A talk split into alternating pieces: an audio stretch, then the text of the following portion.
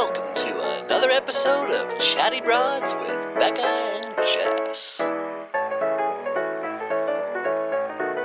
Hey, Broads. Hey, Broads. What's going on? So Jess is like hyperventilating right now because she's so excited. I'm so excited. I've been wanting to All I hear ever about is just sex witch this, sex witch that. I'm like, okay, who is this sex witch bitch? I have been waiting. And in fact, I have been emailing back and forth with this wonderful woman for a hot minute, trying to get her on because I heard her on a podcast and then I read her book. And then I'm like, if I don't get her on, I'm going to freak out. Okay. And I know this is someone that all of you broads are going to immediately fall in love with. And also so many things under the sun that we can talk about. Yeah.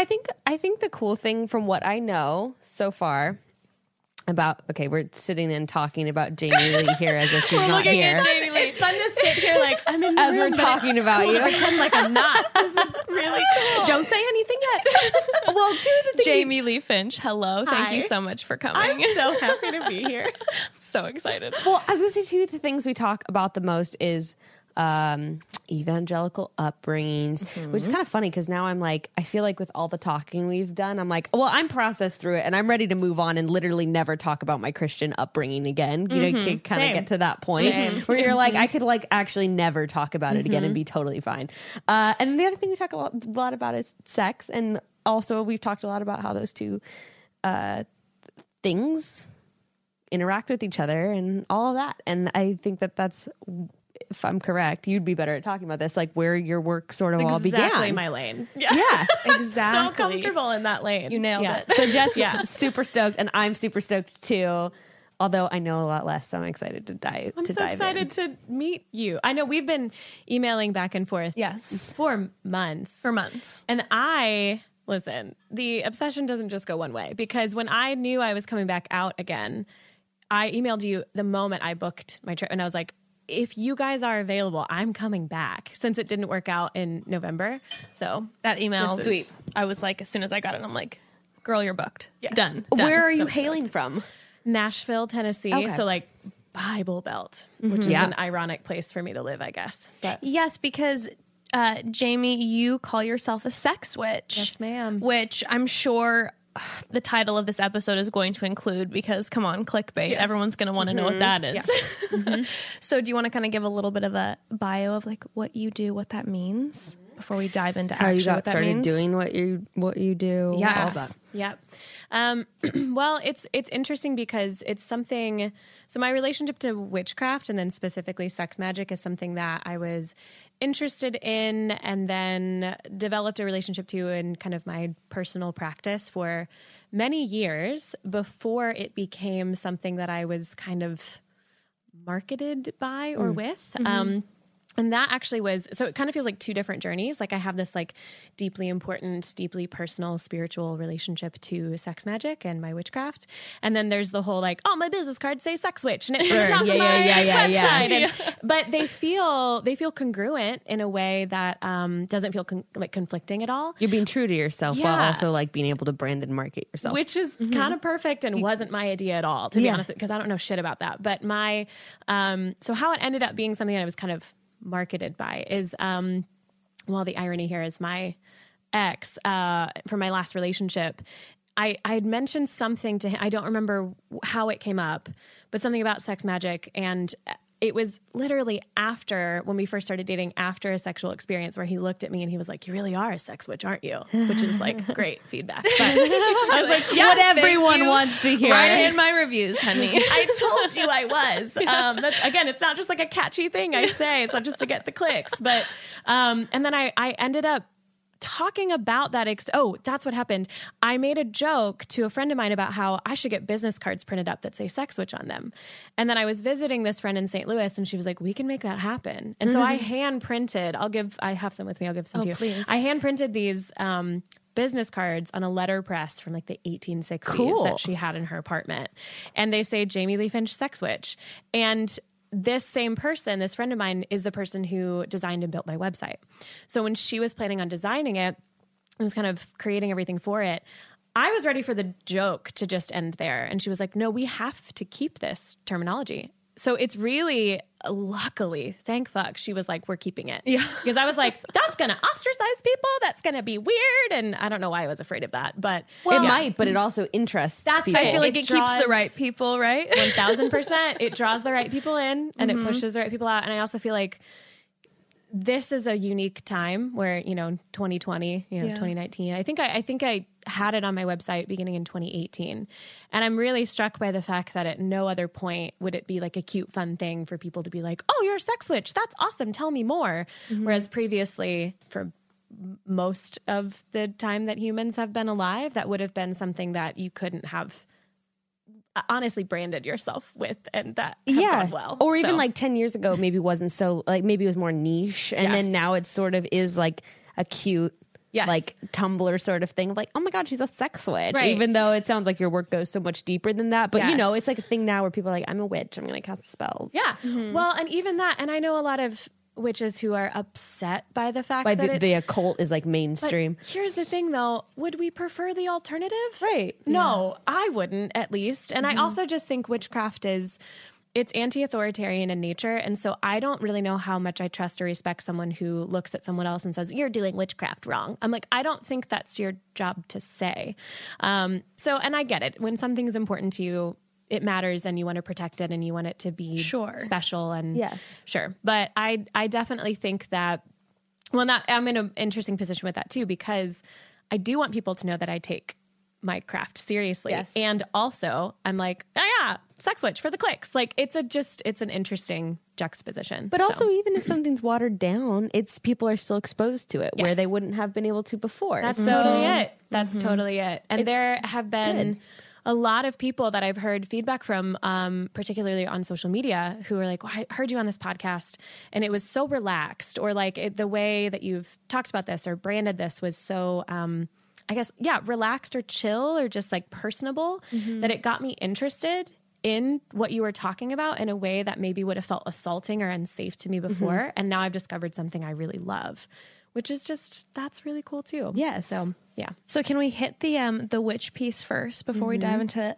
the sex part? Because I want to go back even a little bit further. I'm curious, like, when did whatever it is you do become what you do? Like, well, that's what I was going to say. Like the witch piece, like when did that like become part of who you are? Like, have you always felt that way or? Yes. And most of my life, I just couldn't admit that to myself. And what does that mean? Yeah. I, like you, was raised in a religious tradition that not only was I taught and told that like there are certain ways to interact with God that are acceptable, and then there's plenty of ways that are unacceptable, or like there's this one God and it's our God and we're on his team and he's on ours and that's the end of the story. But I talked about this before. What I remember from childhood is this strange feeling of I wanted so badly to succeed and be like perfect in that world. And also I was so interested in witches and so interested in witchcraft, and I was super sheltered. But what I remembered, I think what happened was in my public school, there were like Halloween decorations that went up one year. I think it was in kindergarten. And so the only thing I knew about witches is that they had black cats. And so I begged my parents for a black cat. And I got one for Christmas that year. And like, it felt like every year, or like as I got older, there was this, like it was knocking on my door and I was super interested in it.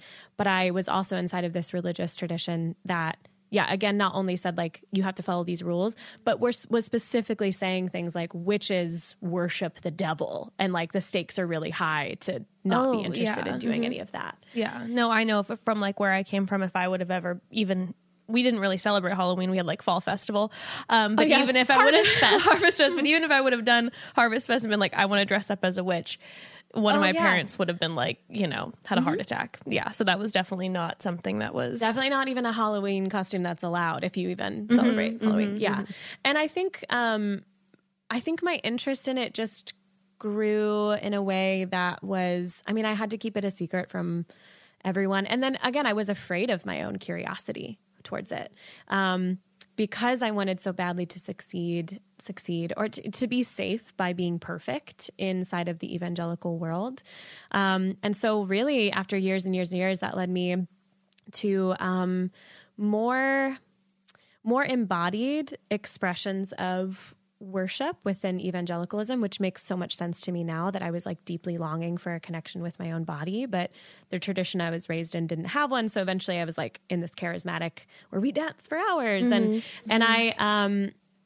I think what really happened when I look back is that being involved in that evangelical expression took me to, I joined a church/cult in England.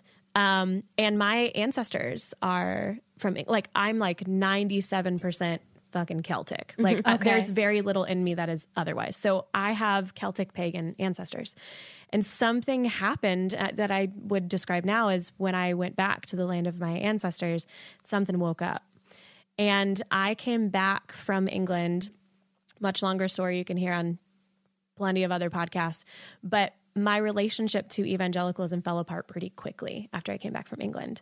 And when I didn't have the responsibility to that religion anymore, or the fear of like doing it perfectly, I was allowed to become curious about the thing that my entire childhood and adolescence, I'd been like, I really want to look at that thing. And I think too, when it comes to witches, the thing that was so alluring to me when I was a kid is that even though all of the witches you see in like movies when you're younger, they're all like the bad guy, like they're evil, but they were powerful. And I felt so disempowered, both in my religious tradition growing up and also in my home, being a child experiencing abuse, that it makes me really aware that what I was longing for was to feel safe by feeling powerful.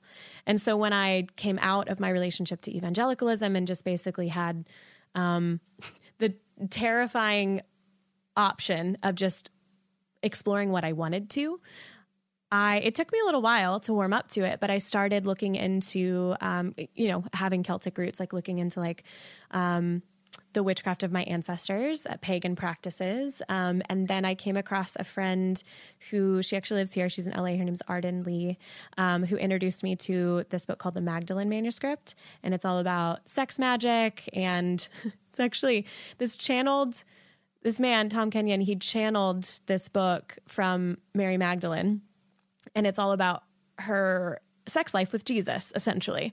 I remember hearing about that, and that like caused a huge I can only imagine.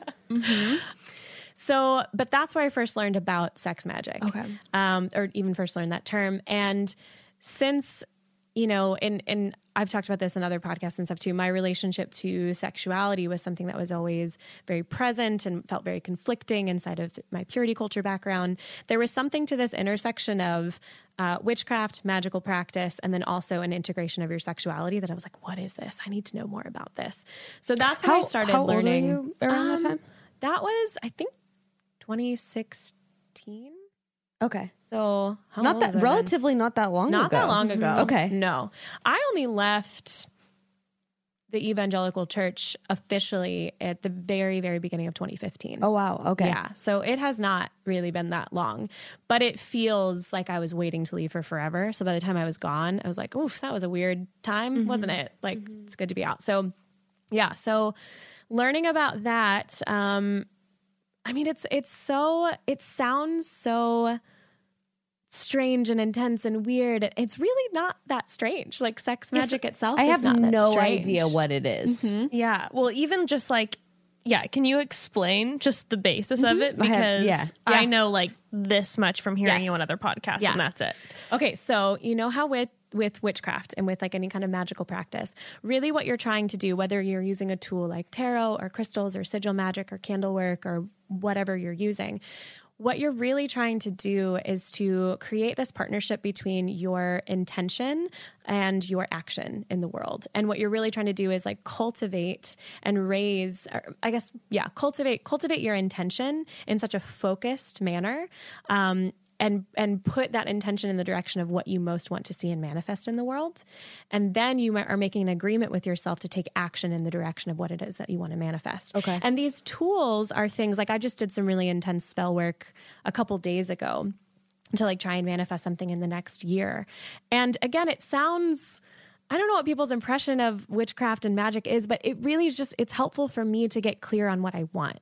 It's helpful for me to tell myself the truth. And especially after coming out of years of an evangelical background where you are just kind of at the mercy of what God picked for you, it feels so good to not only be able to make decisions about what my desires are, but then use this ritual and use this spell work to send the message to myself that this matters to me and I'm going to be mindful of it and I'm going to be intentional about, going after what it is that I want. Okay. So sex magic. Wait, hold on. I just wanted to pause for a second because I think I have a lot of misconceptions about like witchcraft and magic then, because I think that maybe my base of the understanding was like that actually it's sort of what you described, what you were describing with the church of sort of like, I'm going to say what I want. And then like the other side, the dark side, I'm letting it go to them. So like almost the same kind of action that you were describing with the church, but like releasing to like the dark side instead of like the God side. And so I think that that's sort of what I've always had in my mind. So maybe you could just describe like,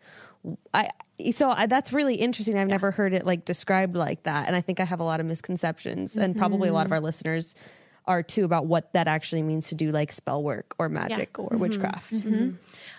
So one of the things that one of the best ways I could like sum up, one of the best things I could say about that is, one of the things I do in my relationship to spell work is at the end, like before closing a circle, just saying this or something better. And to me, that sends a signal to myself that I don't get to control this. Like that's the interesting thing I think that I hear you saying about like the misconceptions relating to witchcraft and magical practice is it's almost like we're trying to like create this potion and control our worlds. And really my relationship to ritual and in witchcraft reminds me of how little I am in control of, but how powerful I actually get to be in the midst of how little I'm actually in control of. And so it helps me. Yeah. It just helps me tell the truth to myself. But then also the point is to kind of tell yourself the truth about what it is you want, about what it is you need, and then let it go. And that I think is the hardest part, but the most important part of saying, I have done what I can do to be honest about what matters to me. And now I just have to, I don't know if I like the language of like trust the universe, but sure, maybe that works for someone. But for me, it's not attached to the outcome. I need to be unattached to the outcome in order for whatever exists out there that might want to give me what I want or what I need to give me what I want or what I need. Right. Cause I feel like, I feel like most people can or know the fundamental beliefs of some of these larger religious practices, but I don't feel like I even know truly what the fundamental belief, if you would call it that, would be of someone who practices witchcraft. Yeah. I was curious about like, what's the relationship or belief between like spirit, like spirits or spiritual forces outside of yourself or like,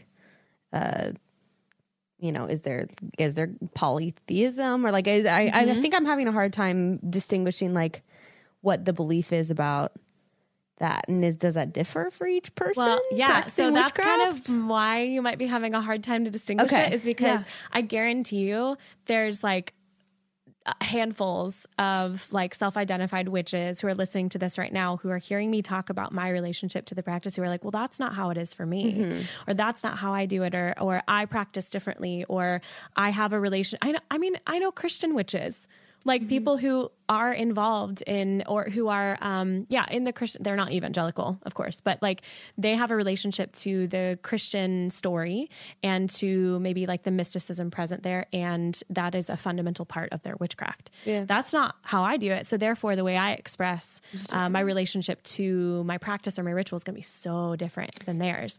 So it's a hard thing to nail down on purpose because it's so not fundamentalist. And I think for those of us whose brains developed inside of a fundamentalist religious paradigm, it takes I'm having a hard time like nailing it down and really figuring it out. Yeah. But I feel the same way sometimes about Christianity too, when I'm talking to people and I'm like, but I don't get a grasp of what your concept of God is or like what, you know, and some of what you're describing too, I was like, okay, I do know like a couple people with really healthy relationships to Christianity who practice their Christianity in a really similar way that you're describing your relationship to witchcraft. Yes, absolutely. So it's like kind of just is whatever you're coming to it with. We're just telling each other stories about what we think is going on. And hopefully at our best, we're finding the rituals and ceremonies and practices and communities that most resonate with us. Yeah. And hopefully we're giving ourselves the permission to move in and out of a relationship to a story system when it's no longer serving us. And that's what I think is so difficult about any sort of religious paradigm that's fundamentalist in nature, is that it says if you arrive here, you have to stay here. This is the right place to be. Yes. Right. Yeah. And Pam Grossman said something recently on social media that I thought was just so great. Someone wrote some article about how they're like, I did all these witchcraft practices for 2 weeks and here's what I found. And it was like really just like, it was a bummer thing to read. But Pam Grossman, who wrote, here's what I found. It's like, it's a Cosmo article about like, I dressed like Kim Kardashian for 2 weeks and this is how people responded. I'm an expert now. Yeah, it's gross. But again, like Pam, I just loved, so Pam wrote the book Waking the Witch. And she said something, she's like, cool. Well, we're not recruiting, so that's fine. Witchcraft doesn't care if you want it or need it or interested in it. If it resonates with you, it does. Because it's exactly. Let it be yours if you want it to be, but witchcraft itself and like other witches, we're not recruiting. We're not proselytizing. Right. We don't have a dog in the fight. Exactly. We're not witnessing to you. Yeah. We're not handing you tracts and trying to get you saved. And that again is a thing that I think a lot of people don't quite understand, is you can just let something work for someone else, even if it doesn't work for you. That's fine. I don't need anyone to validate my relationship to witchcraft by way of whether or not it's something they enjoy or love. I'm like, cool, find what works for you. I'm going to find what works for me, and I don't need to share my gospel with you. But if you're interested, happy to talk about it. But I just think that whole idea of when you find something that works for you, it's supposed to be the thing that works for everybody else is actually the core problem with any sort of religious or spiritual practice. So is there ever an issue then with people maybe viewing witchcraft for you as a hobby rather than a way of being? Yeah, they might. That's fine.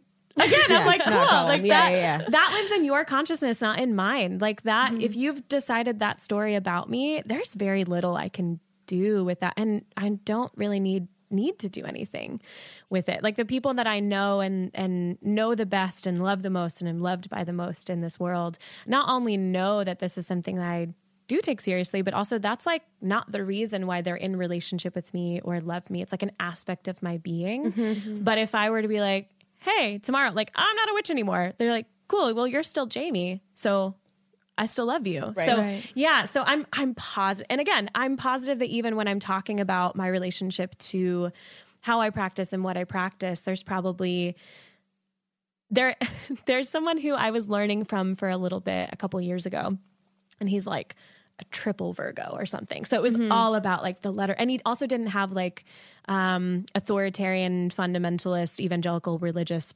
trauma in his background. He found his way to witchcraft and he was super young, and it's always been his thing. And he wanted to stress to me that it's really important to do these things and to do them this exact way and do it the right way. And my whole body was that feels too much like someone's telling me I have to wake up on Sunday and go to church when I don't want to.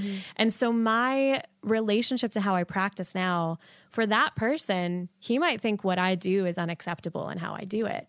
But that doesn't mean it isn't legit. And that doesn't mean that it isn't real to me. And that's the part where I'm I don't get to tell someone what does or does not, what is or is not supposed to work for them. And I would hope that they would extend that same respect to me, but I also can't make them do that. No. So, yeah. All right, well, let's pause 1 second because then I do have one more question about witchcraft specifically. But here's the deal, Broads. Fun fact, I'm on my period right now, and the last thing I feel like doing is getting into a pair of stiff, uncomfortable slacks. But the thing is, Beck and I have a very important meeting tomorrow. Exciting things, Rods, very exciting things. And I feel like I need to dress sharp and professional, so what's a girl to do? Want to look sharp, but I'm also don't want to be uncomfortable. I just want to feel my best presenting something. Well, guess what? Now you can have stylish, professional, and comfortable clothes with Beta Brand's Dress Pant Yoga Pant. Beta Brand's Dress Pant Yoga Pants are the most comfy. They're perfectly stretchy, and they stay wrinkle-free, which is a huge huge plus that you don't think about until you're running late for work and you're stressing to iron your slacks, and then you're like, where's the iron? I don't remember how to iron. I cannot tell you how many times when I was working at the PR firm that I would come in with perfectly ironed pants ready for all my client meetings, and then halfway through the day I would be a completely disheveled, wrinkled mess because I was just sitting down for a few hours. What was I supposed to do, like stand up straight in a corner like a tree and wait for my meetings? No, not possible, not going to happen. But with Beta Brand's pants, you don't have to worry about that anymore. No, and they make my butt look good. Mm-hmm. And whatever your style, Beta Brand has the pants to match. You can choose from dozens of colors, patterns, cuts, styles. They have something for everyone, from boot cut to straight leg, skinny, cropped, and more. And they even have a pair with 8 pockets.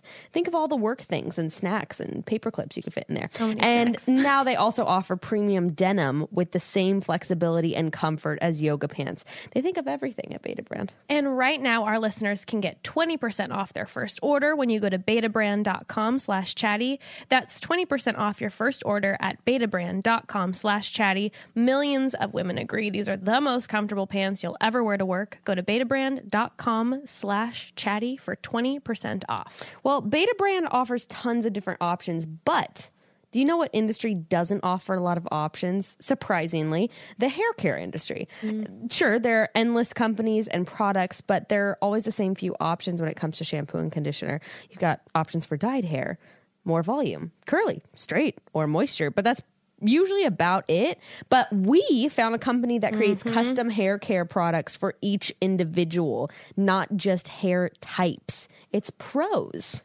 Broads, I have to be honest with you, I have never seen anything quite like Prose. They create custom shampoo and conditioners based on your personal hair analysis and their algorithm. You take this test online, and the details of the questions that they were asking about your hair was phenomenal. This online consultation dove into every conceivable factor that affects my hair and its health. And at the end, they create this custom product just for me and explain the specific ingredients in mine and why those ingredients were necessary and beneficial for my optimal hair health. Hey, they have over 50 billion formula combinations, 50 billion. And the result is a unique blend of ingredients that caters to your every strand and follicle. I've talked a lot about all my hair loss and the struggle that the hair loss has been for me. And I truly haven't found a shampoo and conditioner that I love since that started happening years ago. The shampoo didn't give me enough volume, or the conditioner would give it too much moisture, so it would thin it out. I can say with complete honesty, Prose is the first shampoo and conditioner that I've had since my hair condition that has left my hair exactly like I would want it to be. My hairstyle even mentioned it to me the other day when I got a haircut. Ooh, nice. So good. She was like, "What shampoo and conditioner?" Yeah, she was like, "Girl, your hair's looking like full and good." That was Prose. Like, "It's Prose. Thank you so much." And Prose stands by clean and responsible beauty because every formula is sustainably sourced and cruelty free. They can accommodate virtually any preference, including vegan, gluten free, and more. And if you're not 100% positive, Prose is the best hair care you've had. They will take the products back, no questions asked. Prose is the healthy hair regimen with your name all over it. Get a free consultation and 20% off your first order today. Go to prose.com/chatty. That's prose.com/chatty for a free consultation and 20% off. Okay, so Jamie, what was your specific question? Now my specific question is, like, obviously we have all these preconceived notions when we hear the word witch, and I just wanted to get a little maybe nugget historically. Why is it that witches were so demonized for so long? Like, obviously we know the tales of, from Christian perspective, but truly historically. Well, this little thing called patriarchy. Okay. A great book. Witches, Sluts, and Feminists. Okay. It's by Kristen Soleil, if that's how you actually say her last name, which goes in a little bit to this. It's even hard. The overarching answer is patriarchy, but the specifics of how and why that happened, even that history has largely been erased. It's just this thing that we just assume, culturally, witches are workers of the devil, and it's just always been that way. And the really fascinating thing is that in reality, it typically... it's a bit multifaceted. So one of the reasons why that happened is witches, so women typically have been kind of for most of human history have been the folks not in charge of, but responsible for healing, or responsible for bodies, caretaking of bodies. Let's put it that way. So everything from being an herbalist to being a midwife. Typically women were the people who were caring for bodies. Right. And patriarchy comes along and is like, hey, we're going to train men in how to care for bodies. And then we're also going to make it something that's financially inaccessible for most people. And then you had these women who had experienced, generations of being trained by their mothers or grandmothers or great grandmothers in the manner of healing that was kind of passed down in their family lineage, who looked at that and said, okay, you are basically trying to make it so that your body being cared for is something that is not accessible to certain people in the world. And that's unacceptable to us. And so that's why you had this thing that happened where you go from women who are herbalists and herbalism just was medicine to they're making potions and they're witches. Okay. So, and then you also, that's one facet of it. And then a different facet of it is, anytime you had a woman who, let's say, there's just certain things that were expected of her socially that she didn't adhere to, whether she remained unmarried, or maybe was the person in her family that inherited the family lands or something like that. That was a challenge to the system. That was a challenge to the way in which this hierarchical is that, I don't know which way you say that word, but the way that it was set up to we have maleness at the top that is that suppresses femaleness. So, and again, this is such an oversimplification, but it's basically any time that you had a situation where we weren't listening to what we were told that we should be doing. Okay. It's just, it became this thing that it's very successful when you have that combined with the religious fervor, or the fear of demons or the fear of the devil. And I'm thinking more about kind of medieval England or something like that. It would be very easy to kind of cause a stir for people to be afraid of a certain woman or to ostracize her or to punish her in some way, or maybe to harm her or to kill her by saying oh, what she's doing, she's sleeping with the devil or so. I mean, it sounds right. But at that time, it's weird to talk about now, although maybe not that weird, but when you think about the way in which people believed what they believed back then and the way that the, social structures were formed, and the way that they were the way that power was held from certain people and given to other people. It was mostly just a hatred for the feminine. It's also just power dynamics. I'm thinking as you're talking about this. So if you're practicing witchcraft, you're taking spiritual autonomy as well. And if you're looking at histories of the Catholic Church and, going back to, Martin Luther, mm-hmm. Way back when, and all of that history surrounding it, that's again, you're saying, super anti-authoritarian. Mm-hmm. And then also I'm guessing based in colonialism and racism as well. Yeah, so I was just going to say, white supremacy is a big part of that too. Alternative religious practices of other cultures. Yep. And where you go from, puritanical England, or not puritanical in New England, so in the colonies, mm-hmm. where when you look into the witch trials, the amount of white women versus the amount of women of color who were either, ostracized or killed. And not because they were, who knows if they were actually practicing witchcraft, but they were actually hanging on to the spiritual traditions of their ancestors. Yeah. And that when you are in puritanical New England and you have these colonizing beliefs, basically if you're a Christian and you are wanting to uphold the supremacy of Christendom, then that's a threatening thing mm-hmm. for the, was her name Tituba, I think, in the Salem witch trials? I really should know this, but basically there's this whole big question of well, was she actually practicing these things, or was there a fear of her power as a woman of color? Mm-hmm. So there's, we're right. looking at Native American medicine mm-hmm, and mm-hmm. spirit and plant medicine and all that kind of thing. That's all got to be interrelated too.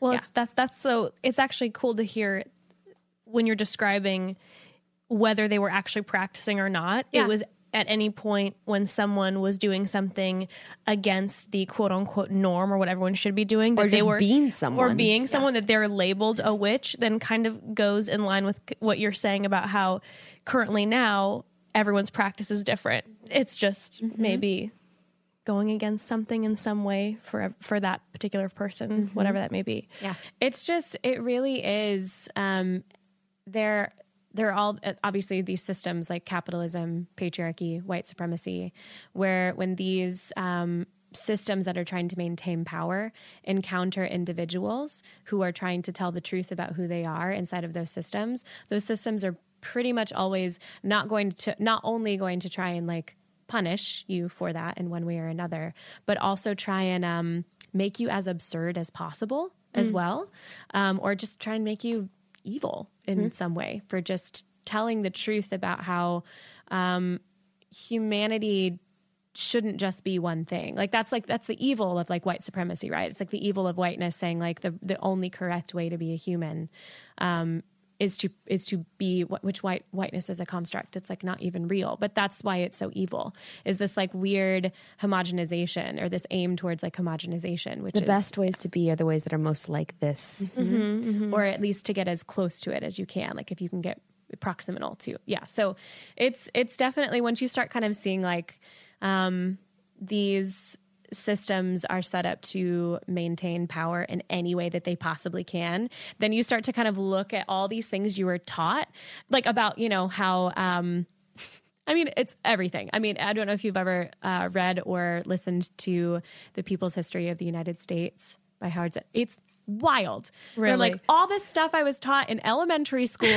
about the pilgrims and the Native Americans just enjoying their lovely meal with one another. That's No. Oh my God. Quite the opposite. Yeah. And I mean, capitalism and patriarchy and white supremacy is just interested in securing and maintaining its power. So it's going to lie to you. And anything that's going to empower an individual, particularly an individual in a marginalized group, to be able to trust in their own power and their own body and their own ability to heal or teach themselves or any of these other things is like, that's a threat to the system of power. Absolutely it. Well, speaking of something that is a threat to the system of power, can we talk about sex now? Yeah, let's do it. Okay, so sex magic. I know you briefly started to get into it, but what is you're saying with sex magic that it's a practice? So is it while you're having sex? Is this when you're with a partner? Is this during masturbation? Like, explain this. Yes. Okay.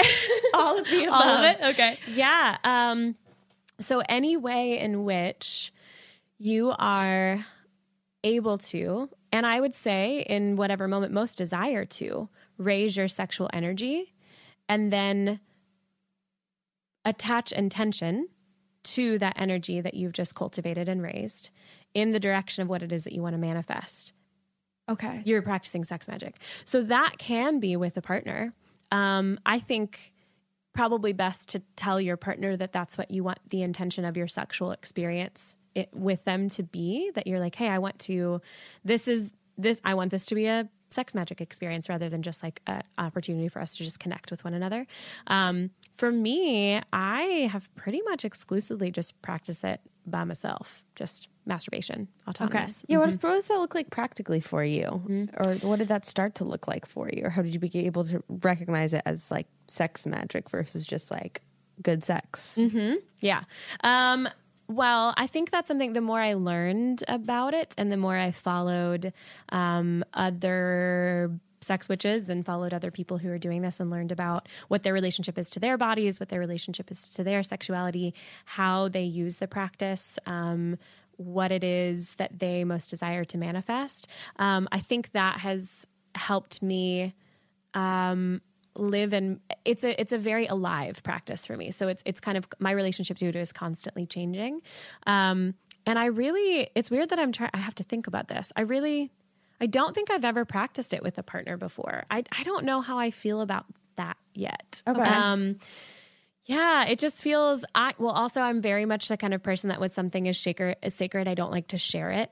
Okay. And so because it's so sacred, I'm like, I just want this to be mine. But I would venture to guess at some point my body is probably going to lead me into some area of like vulnerability to be like, let's open this up and share it. Right. But I think it's what I didn't know is that for a very long time, I was intentionally cultivating my sexual energy while masturbating and bringing to mind what I desired to manifest in the world, or I didn't know I was already doing it. And then I found the language for, hey, this is something that people do. This is like a practice that people cultivate. This is a ritual that people engage in. And so then when I kind of like had the language for this thing that I had already been doing, then I got to be even more intentional about learning about it and trying to explore it more in depth and just experiment with it and play with it and just see how my relationship to my own body, my relationship to my own desires, my relationship to what it is that I want to bring about and manifest in the world. Just getting to kind of explore and play once I knew what I was doing. And that sounds like kind of woo, like I was always doing it and I didn't know, but I really was. And I don't mean like every single time I masturbated, it was a magical experience. Not what I mean, but yeah. Like there were definitely, when I look back on my life, I'm like, oh, there are experiences that I had where there was an aspect of like mysticism or like, I don't necessarily want to say leaving my body, cause that's not really what happens, but something adjacent to a spiritual experience. Yeah, that I didn't have an explanation for before. I feel like when you're saying this, and maybe I'm like speaking out of turn, but I feel like most people would probably have had at least an experience in their life when they were masturbating that you kind of felt like fall into some sort of meditative state. Like, I don't know if it starts just like the rhythm of it or whatever's happening rhythmically, or if you're focusing on something. I know that I've had, numerous times when I've been masturbating that I find myself kind of in this like meditative, like zen'd out situation. That I get. Like I've definitely been in the state, but I feel like I've been in the same state of like doing sports and being in that where your head just gets in that like zone. But yes, exactly. Okay. Yes. Yep. Because it's like, you're in your body. I think anything that reminds you that you are in your body. Ah, that's nice. That clicked in my head. Yeah. And that's really, what's interesting is like, that's really what I'm most passionate about. It's just for me personally, the reason why I practice sex magic is because sex is the thing that most puts me in my body. Okay. Truly. Has it always been that way for you? Yeah. And that's why the evangelical world was never going to cut it for me, because I was like tapping into this thing that was so like capital G good for me, but I kept having to tell myself it was bad. And it was just, sex is the thing that has always brought me back to myself and reminded me that I belong to me.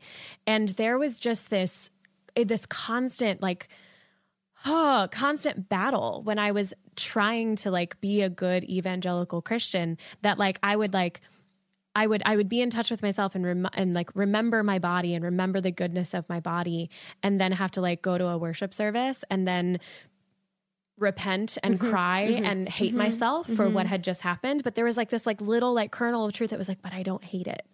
And I could never resolve those things.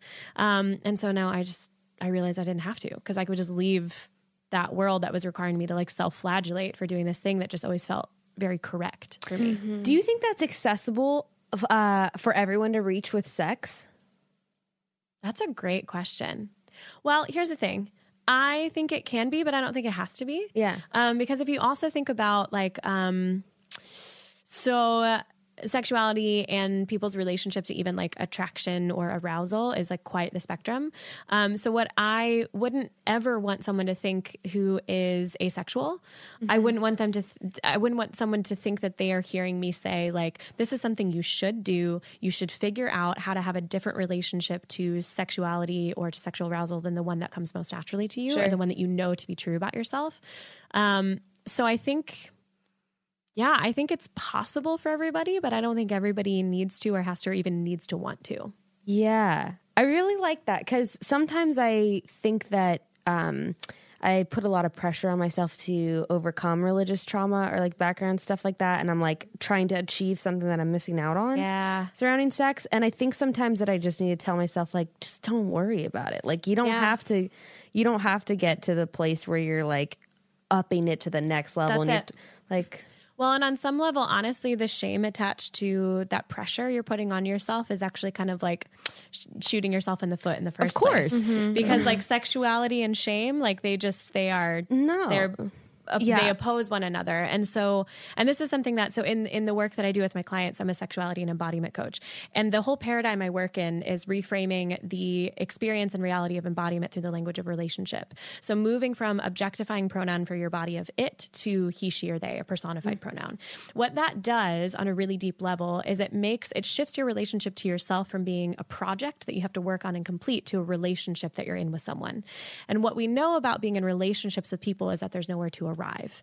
You don't arrive somewhere where communication is no longer necessary. You don't get to a point in relationship with a person to where you're not constantly discovering not only new and beautiful things about them, but points of conflict and tension and miscommunication. Always. Right. So forever. Yes. So with what you were just saying, I think a loop so many of us get stuck in when we leave our purity culture background or our sexually suppressed background. We keep thinking there's something to achieve sexually in our relationship with ourselves. And so we're making it into a project. We're making it into this like, I did this for so many years with myself. And I still have to like, be like, you're a person I'm just with. I'm not trying to make you do something or arrive somewhere.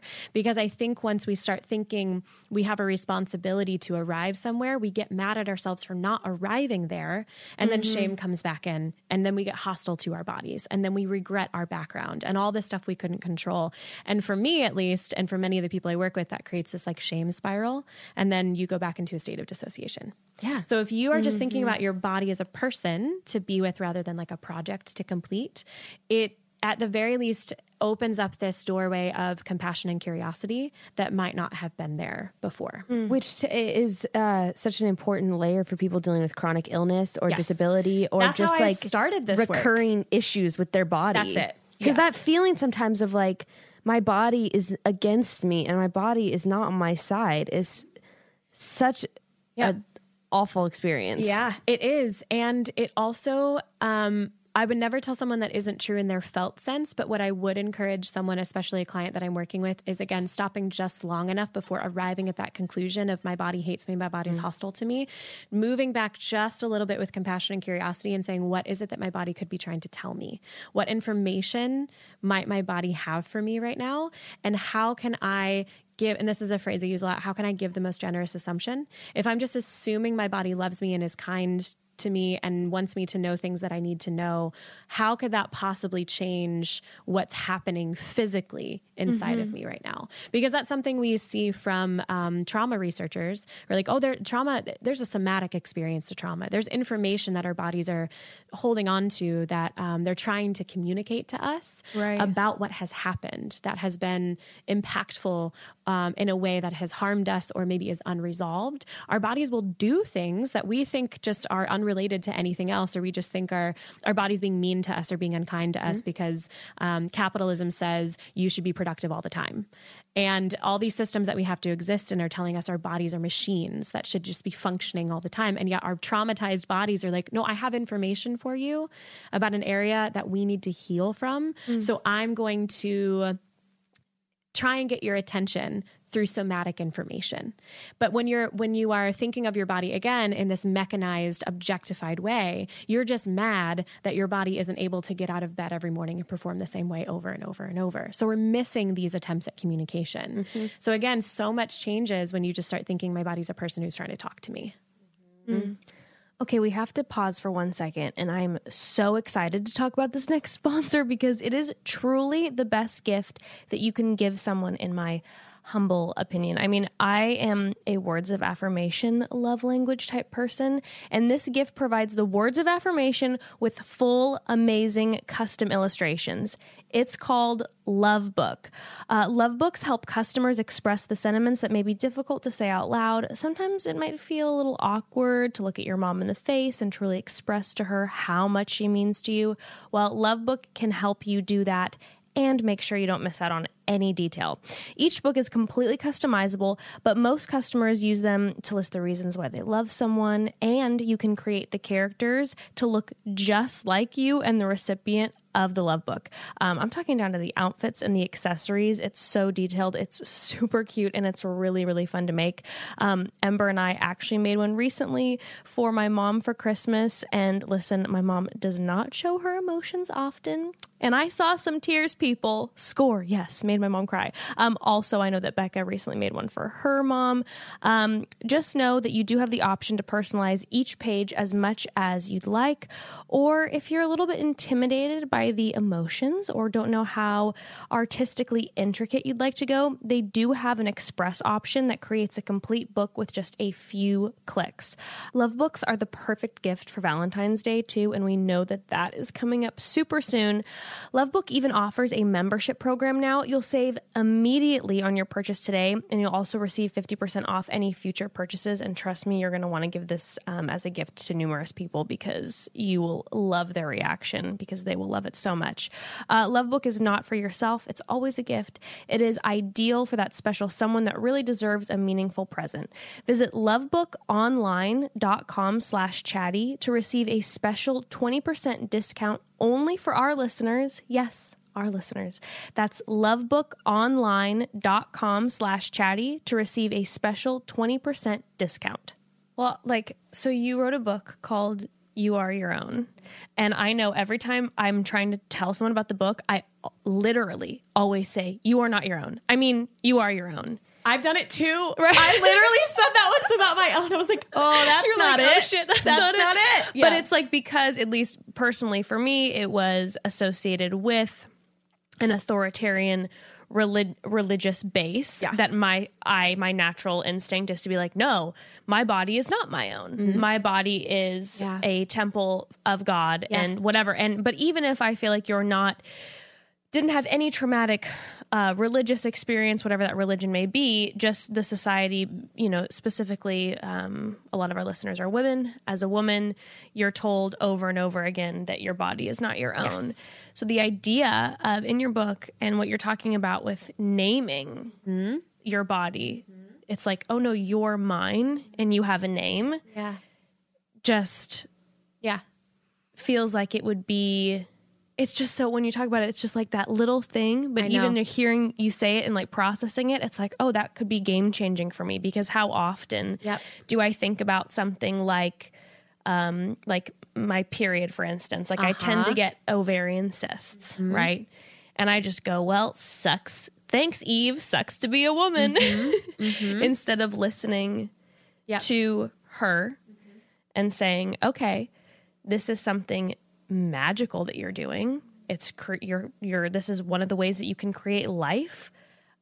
Also, hey, why are the ovarian cysts happening? Let's have a conversation. Mm-hmm. Let's talk about it instead of me just being sucks.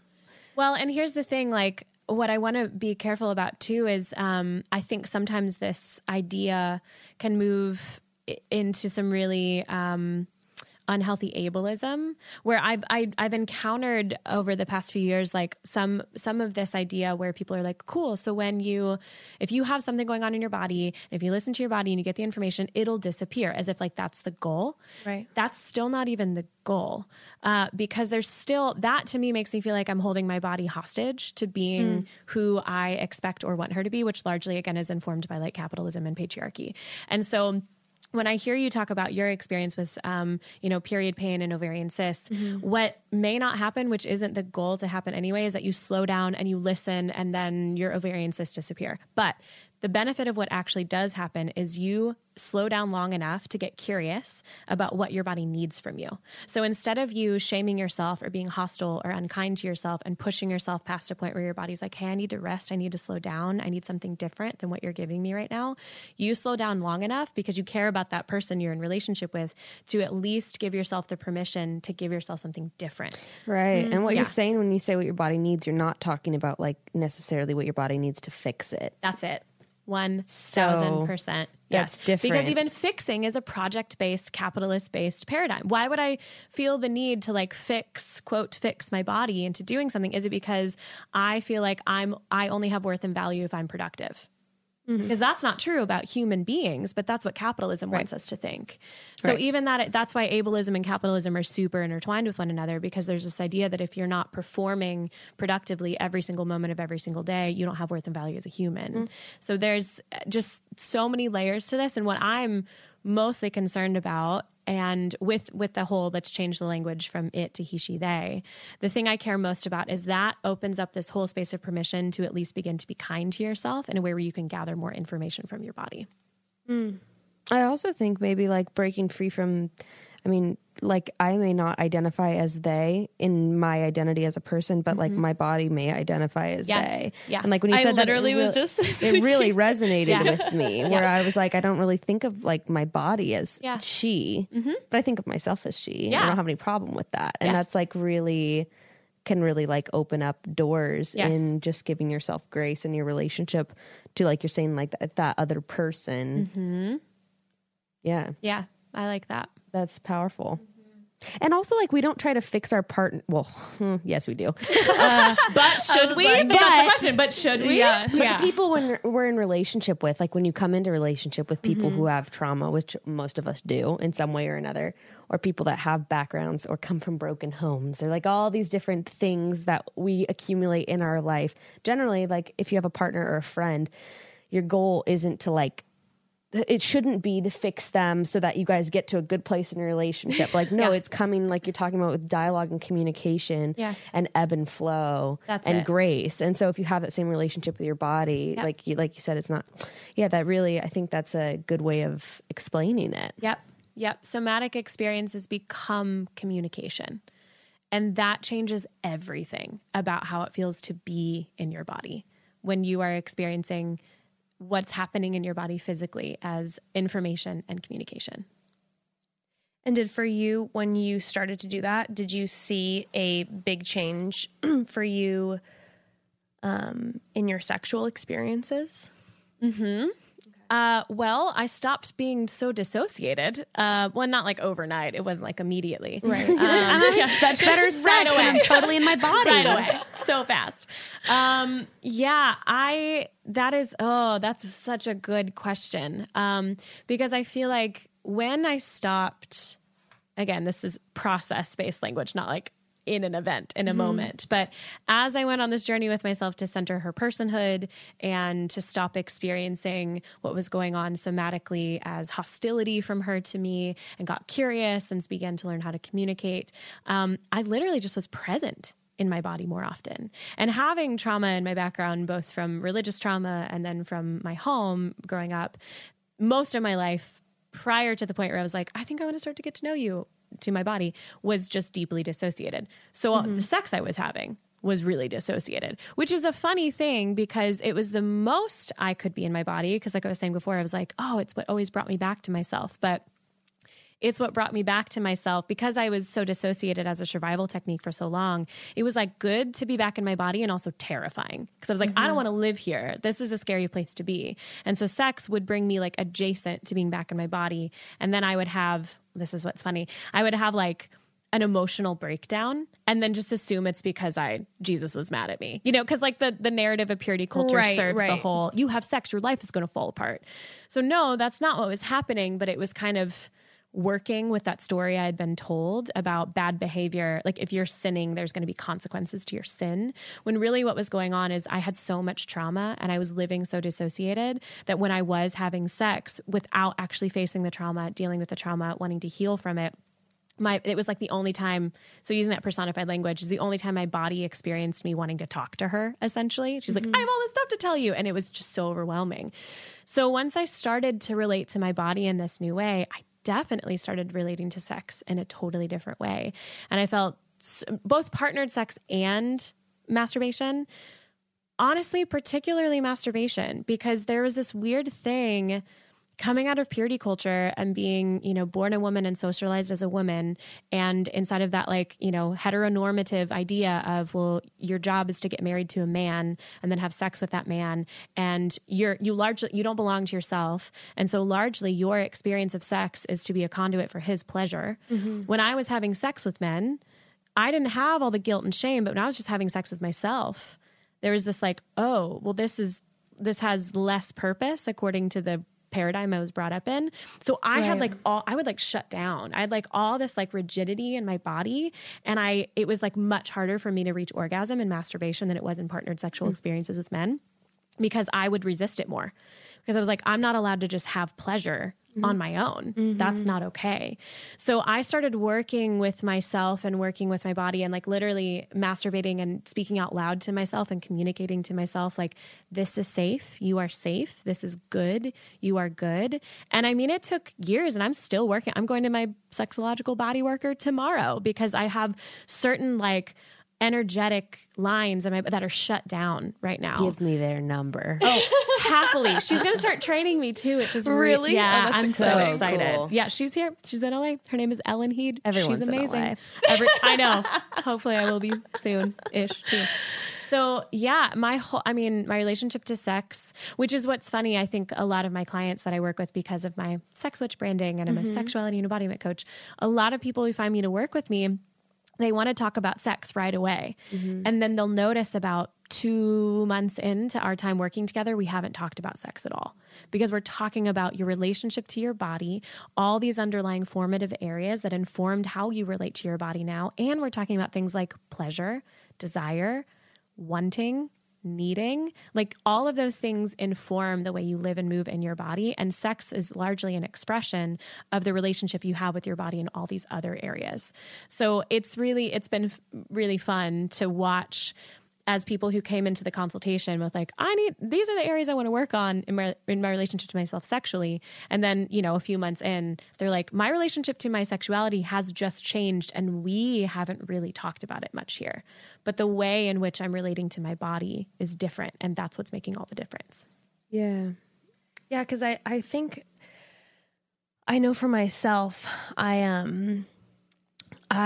when it comes to sex and my body and like being in my body and all that, I mean, I'm 31, like I'm not 20, been having sex for a hot minute. And I think about all the years that I had sex, even married, and my partner never put it on me, but because of how I was raised, there are so many times in my life that because I wasn't in tune at all with my body and didn't acknowledge her, right? That I'm like the countless amount of times that I had sex when I really wouldn't have wanted to. Yeah. Mm-hmm. And again, he didn't put it on me. I did it, and I would proposition it because I'm like, this is what I'm supposed to be doing as a good wife. Mm-hmm. But because I didn't allow my body to speak to me and be like, no, you don't want this right now. It's okay. I put myself in those situations time and time again, and then would convince myself if it would be too long that I would be a bad wife or, woman or whatever. So when you're talking about having a client and sitting down and talking about it being like the sex switch thing, that you're not even talking about sex for a while. I'm like, oh, I hear you. Yeah. Because I can imagine that if I would sit down with you and be having a session, that we'd first and foremost get into all the shame that I carry. That's it. The expectations I put on myself and my body, and also then body image issues and all this before sex even. Yeah, which I also really want to make the distinction too, that I don't think this is limited at all to the evangelical upbringing. Oh, no, because our cultural expectations of what we... I mean, it certainly adds a whole other layer, but the cultural expectations of like, your body's not your own in our culture, or your like, and your body is whether or not you're raised in the Christian church is like a vessel for pleasure for other people, and the way that our bodies are put in advertising and like, all this other stuff. Or it's like parts of it's not even our whole bodies usually. No, it's about consumption. Yeah, like of us. These things that are like dissociate. Like I don't think it's any wonder that women. We experience so much dissociation and like dysmorphia and like, I mean, all this has to do with like dieting culture and all that shit too. Yes. It's all intertwined, but like, it's no wonder that we're so like divorced from the things that carry us around in all of our experiences. Yes. Everything we do and everything that happens to us and that we happen to in the world happens through, like, our bodies are there the whole time. And it's just, it's such a fascinating thing to think about how long I lived pretending like she didn't exist. But everything I ever experienced, she experienced with me. It happened to her too. And so that's a thing as well when I'm working with my clients and they maybe hit a point of remembering something, like maybe there was an opportunity where they heard their intuition or they heard the voice of their body say something to them, and they, or like you're saying, where there were times when I didn't want to have sex, but then I just should it on myself and was like, I should, yeah. I'm supposed to. And they begin to kind of speak to themselves with like some like self-punishment. And we have to slow that down too and be like, hey, your body was there. She knew what you were dealing with. Like, he knows what you were taught when you were younger. Like, they were there the whole time. Mm-hmm. Your body's not shaming you for surviving. Your body's not shaming you for living in the way that most of us were taught was the only acceptable option for living. So even then there's this, having to switch our default from shame to compassion.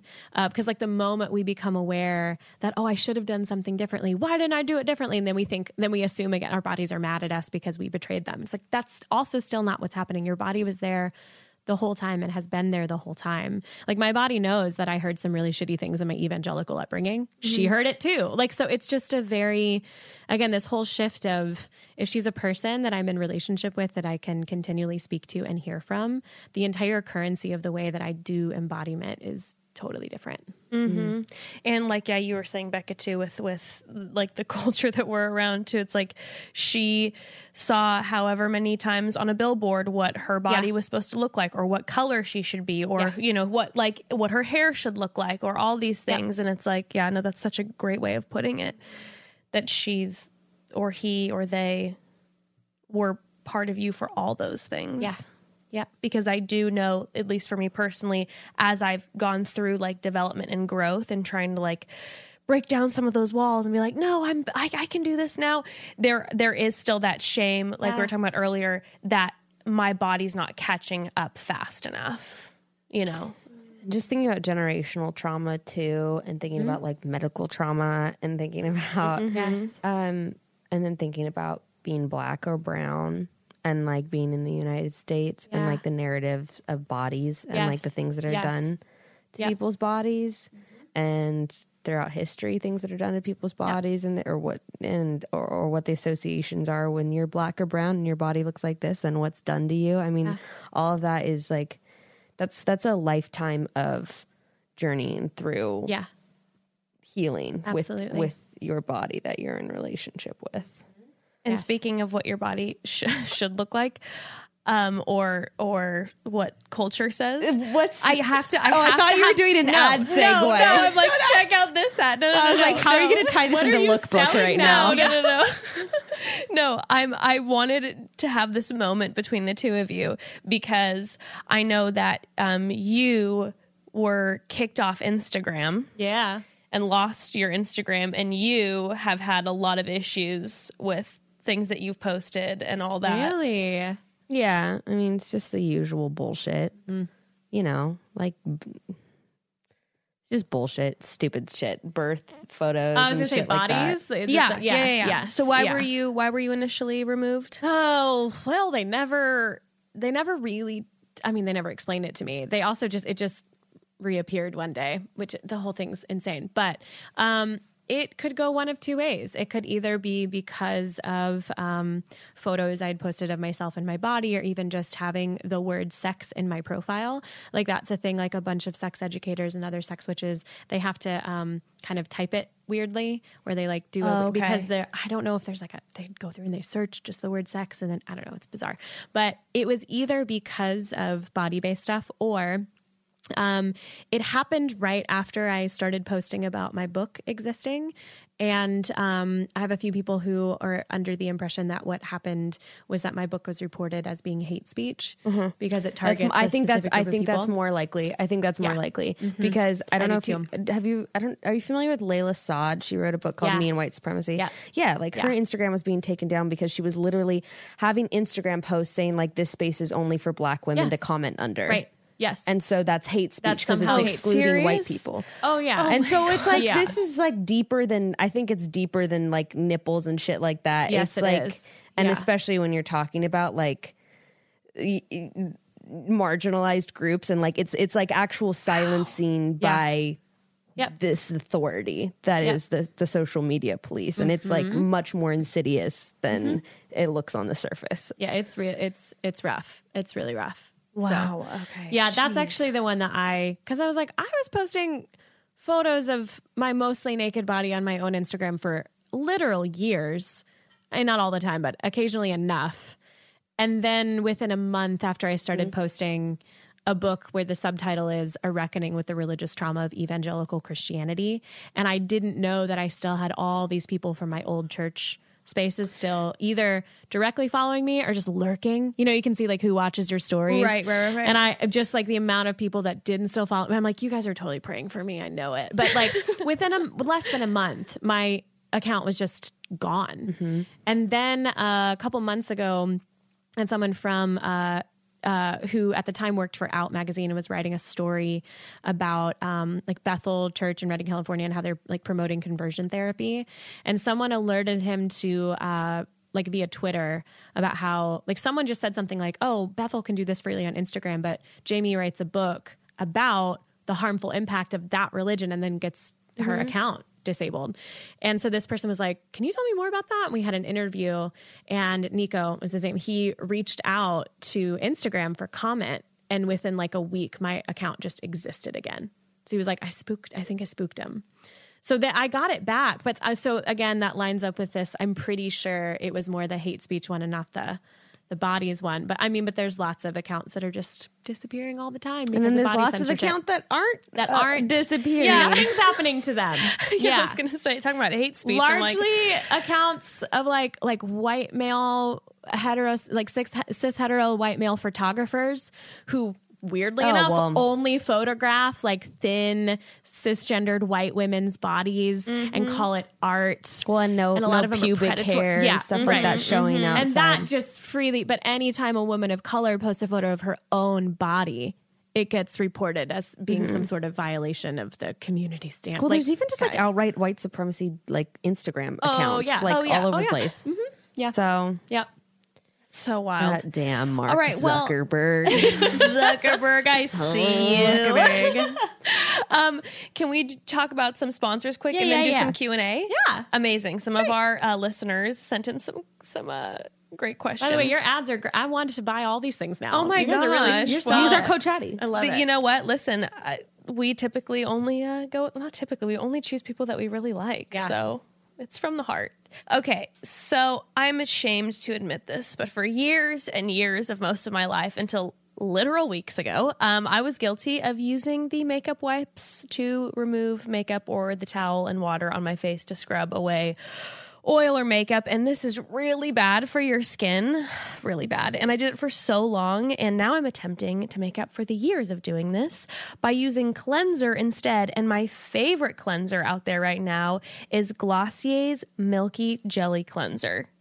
Oh, well, we all know and love Glossier, but you probably know them for popularizing the glowy, dewy skin look with their makeup. But Glossier believes beauty starts with skin first, makeup second. And their skincare products are incredible, especially the Milk Jelly Cleanser. And the Milk Jelly Cleanser is one of Glossier's top-selling products, actually, because people are obsessed. And in 2015, Glossier asked their community, "What's your dream face wash?" And they took the hundreds of responses they got as inspiration, and they went to work. And a year later, the Milk Jelly Cleanser was created and released. And the reason it's my favorite is because it leaves your skin so soft and dewy after, while removing all the excess oil and dirt and makeup. Most of the cleansers I've used in the past leave my skin feeling really dry, but the Milky Jelly Cleanser leaves my skin feeling so luxurious. The pH Balance formula has a blend of 5 skin conditioners. It's dermatologist tested, hypoallergenic, non-irritating, cruelty and paraben free, and it's tough on impurities but gentle on your eyes. And for those of you who tend to get the red eyes and irritated in the eyes quickly, you know, you hear me. And it's gentle everywhere else. And not to mention the packaging is gorgeous. It looks so nice on your counter. Get that glowy, dewy skin for yourself by visiting glossier.com/podcast/chatty. Learn more and take the quiz to find your ultimate Glossier skin care routine. Plus, all new customers will get 10% off their first order on glossier.com/podcast/chatty. certain exclusions apply. That's, let me spell it out for you, because, you know, it's that fancy French so whatever. Fancy. I don't know. That's GLOSSIER.com/podcast/chatty. And remember, that's /podcast/chatty, not just /chatty. Okay, so we've been talking a lot about sex, and I don't know about you, but there is one thing that I always want after sex. A cigarette. Yes. A martini, a cigarette, and a snack. A snack, of course, or a full-blown meal, actually. But post-coitus, I am not looking to spend 20 minutes preparing a gorgeous meal. I want something delicious quickly. And our favorite quick solution to get healthy, delicious meals full of daily fruits and veggies is through Daily Harvest. Daily Harvest makes it easy to eat well. They deliver thoughtfully sourced, chef-crafted food right to my door, and everything can be prepared in 5 minutes or less. Some of it doesn't even need preparation. Mm-hmm. Daily Harvest works directly with farmers to harvest organic fruits and vegetables at their peak and freezes them within 24 hours to lock in their nutrients. Everything stays fresh until you're ready to enjoy it. I got these freaking cacao nib bite. That's what I was just about to talk about. They're crazy. They're so good. It's stupid how good they are. Okay, by the way, there's not just the cacao ones. I didn't get the other ones. What's the other ones? They also have, it's like a hazelnut something. I don't know. There's like 4 different options. Cacao nib and vanilla bites? That's the one that I like. Yeah. God, there's so many though. There's also so many different things besides the bites. There's 65 different options like smoothies, hearty soups, harvest bowls, overnight oats. But like Becca was saying, that new one, these bites, these cacao nib and vanilla bites, they taste just like chocolate chip cookie dough, except it's made with vanilla bean, dates, flax seeds, nutty maca, pumpkin, chickpeas. Nice. I'm obsessed.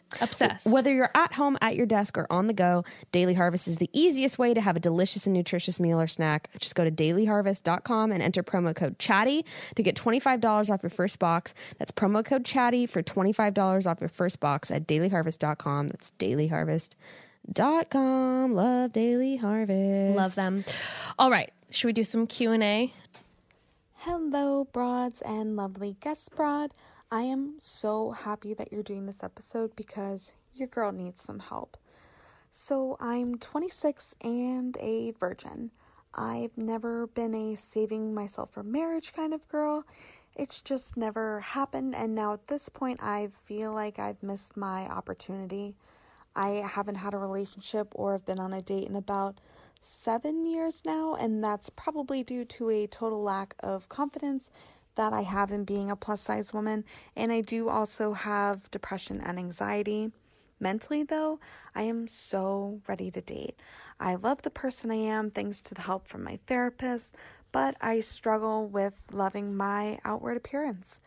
Every couple of months I download dating apps and can easily have conversations with guys, but as soon as they want to meet up, I completely ghost them because I'm honestly terrified that when I would meet up with them, they don't actually like what they see in person. I recently have followed a lot of plus-size bloggers on Instagram to maybe get some tips on self-love, but just can't see myself being as beautiful or as confident as they are. I think all of this is a lot harder because I am a virgin, and a lot of guys think that virgins get too attached after having sex for the first time. I'm not saying I need to marry the person I lose my virginity to, but I also don't want a random Tinder hookup. The topic of sex has never been talked about in my household growing up, so I've had to do a lot of my own research, so maybe that's why I've never been proactive in trying to have sex. Honestly, a lot of people that know me don't even know that I'm still a virgin, so I don't really have anyone to talk to about this kind of stuff with. Too many times I've had the conversation with myself that I may just need to be comfortable with the fact that I may never find someone, especially as I am seeing all these people around me getting engaged, married, having babies. I know I don't need a guy to make me happy or to help me love myself, but it would be nice to have someone to share my life with since I am such a hopeless romantic. I'm about to graduate from esthetician school next month, and I just feel hypocritical helping people love the way they look in their own skin when I don't even love the way I look in mine. Becca and Jess, I've listened to your podcast since Becca first announced it on her Instagram, so I'm an OG broad and see you two as the sisters I've never had. Oh. I strongly value what you two have to say, so I'm really hoping you and the guest can give me some perspective on my situation. Thanks. Love you guys. That was the sweetest message. First of all, love you. I'm getting all sorts of teary over here. Oh, me too. Wow. Okay. Well, first of all, thank you so much for opening up and sending us those sweet words. Also, day oneer. I know, day oneer. OG broad. For real. All right. You want to take this first? Yeah, take it away. Yeah, I have two immediate thoughts. Please. First one being... they both have to do with shame, of course. So first one being noticing the story she's telling herself about how it's, the word she used was hypocritical, that she's helping other people learn how to love the way that they look while she doesn't, while she feels like she doesn't. That doesn't strike me as hypocritical at all. That's so kind and so beautiful and so loving that I think most of us are moving through the world trying to give away the thing that we feel like we most need. And very often framing it as if we are hypocrites for doing so, when in reality, like, that's the most human thing in the world. And that is that lovely listener, I don't know you, but I'm like, that's gotta be one of the best things about you, that you want to make other people feel the way that you're having a hard time getting to feel about yourself. So just that kind of first initial thought is just wanting to kind of like take that shame off your plate of that doesn't make you a hypocrite. That makes you an incredibly kind and selfless person. And then the second thing also related to shame, I think it is interesting hearing you mention that the people you're in direct relationship with in your life don't know this big part of who you are. And what I'm not trying to say is like, it's a defining factor that you're a virgin, but it's important. I just think it's very interesting that you, I don't get to know, I wish you were here and I was like having a conversation with you. I don't get to know why you haven't told people about this, or told the people that you love and are in relationship with, this thing about yourself. But I wonder how much more confident it could possibly make you to live and move through the world and feel to live and move through the world, particularly going on dates, if this kind of, I'm hiding this part of who I am from the people that I know the best, if that wasn't the case. Because I would venture to... So first of all, it's really not that weird being a virgin and being 26 years old. No. It's not weird at all. Number two, I mean, I really can't imagine the people that you're in relationship with and that you love that would make you feel like that's weird either. And so I feel like a lot of times when we're hiding these things about who we are, we feel like we don't get to tell the truth about who we are. It becomes this like bigger thing that's controlling us.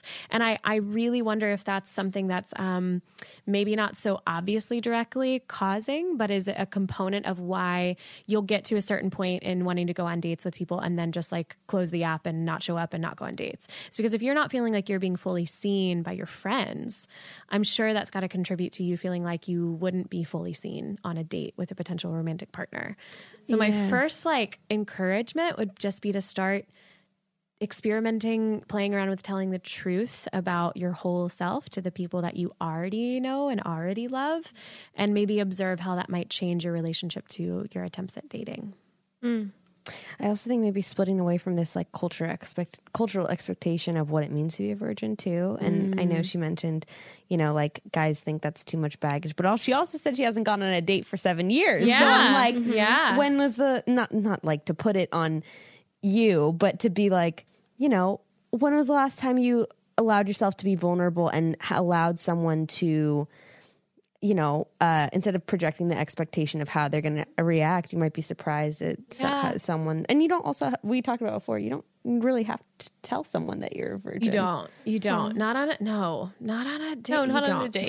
Well, remember we talked about it on the when we were going over Bachelor stuff, we were like, well, even if you're sleeping with someone, I don't have to tell someone I've slept with X amount of people. No. Why do you have to tell someone you slept with zero? Exactly. Of people? Yes. No. Yes. That's it.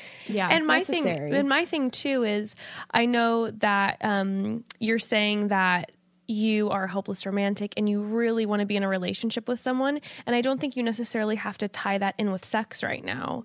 It sounds like you're putting pressure, and maybe I'm hearing it wrong, but it sounds like you're putting pressure on yourself, associating going on dates and dating someone with also having sex. Yeah, losing your virginity. Yeah, losing your virginity. Right. Capital letters. And it's kind of like, I would definitely encourage then just to take it one step at a time and just maybe go on small a date. Goals. Like, yeah. I'm just going to get coffee with someone. Yeah, and that's my goal for this month is to get coffee with a guy. Right. Yeah. And Jamie, like you're saying, if you aren't maybe in a place where you aren't comfortable sharing these, parts of yourself that you view as bigger parts of yourself with some friends, maybe if you open up about those things with friends, it'll give you a little bit of confidence boost, because I'm sure that they're going to support you. Yeah. Then the next time you're on a dating app with a guy, and like you said, you can talk to them very well, and I can tell just by your message that you're charming and you have no problem chatting, that just taking it there first, just little steps. So many of us are forgetting that you get to date on your own terms. Mm-hmm. And I think particularly as women, we kind of are under this impression, this cultural impression that we just, it's our job to follow and not lead. Like if we go on a date with someone, it's their job to set the tone or set kind of how the whole thing is going to go, their expectations, and we're just required to meet them. Girl, no, you get to set your own. I love the small goals thing, mm-hmm. set your own expectation of, I'm going to go on 3 dates this month, and it's just going to be coffee, and mm-hmm. that's going to be it.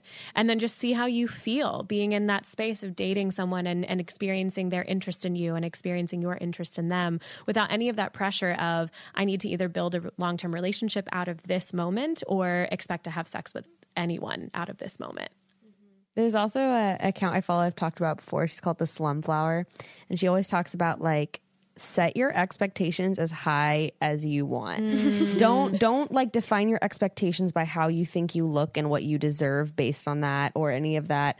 She's like, no, if this guy isn't making X, her thing, she's like, if he's not making X amount of money, if he doesn't take me on this kind of date, if he doesn't say talk to me like this, then guess what? He's never getting a text or call back again. And she's like, and then guess what? Our society tells us that those kind of expectations make you a bitch, make you unreasonable. And she's like, why? I am the greatest gift mm-hmm. I could give to anyone. Mm-hmm. So if they don't meet every single expectation of mine, that's fine. I'd rather be single. And that kind of attitude is really abrasive at first, because we're conditioned to think that there's something wrong with that, that we should be sacrificing ourselves for the people or just that taking we're what with. We can get. Yes. Mm-hmm. Mm-hmm. Settling down because you don't want your biological clock tick, because your worth is in whether or not you're going to get married and have children eventually. And she's just like, no. And she also says, the thing is, the higher I set my expectations and the more I stand with it, she's like, guys will be pounding down my door, double texting me, triple texting me. And she's like, but I know my worth. And so I don't put up with any bullshit that I don't want to. You save so much time. You just, and emotional I'm tired energy. All the time. I just don't, so much time, so much energy. Yeah. And then in reference to her saying that she's following a bunch of curvy girls mm-hmm. on Instagram, which I think is awesome. Yes. But that you don't feel you're not as beautiful or as confident as them.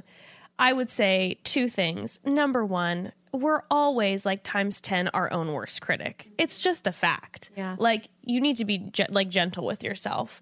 Second, confidence is internal, right? Don't look at their photos and assume that they're confident, because Instagram says one thing, photos are one thing, but just confidence comes internally. You are confident because you said that you can carry on a great conversation. Yeah. You can hear in your voice that you're a confident girlfriend. You make people feel beautiful every day, with your work and your esthetician. You have many reasons to be confident. So you already are.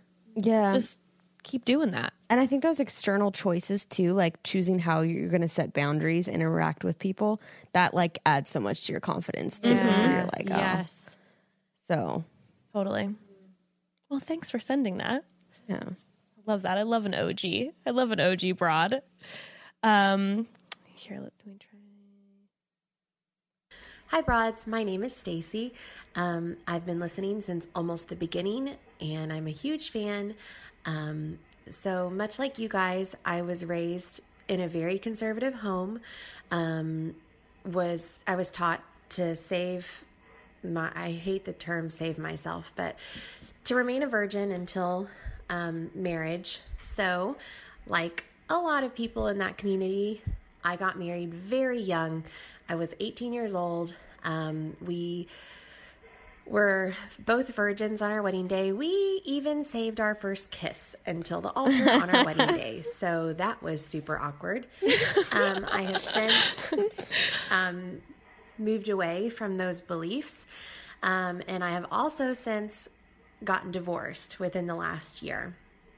I'm almost 30 years old, and I've never been with anyone else. I've never kissed anyone else. I've had very little sexual experience. And I guess my question is, how do I gain the confidence, or how do I even know if I'm any good? I feel like my experience is so limited sexually, that I don't even really know how to move forward. Because in my upbringing, we weren't taught anything. And obviously my partner and I figured things out, but, I just feel like I lack a lot of experience that most 29-year-olds would have.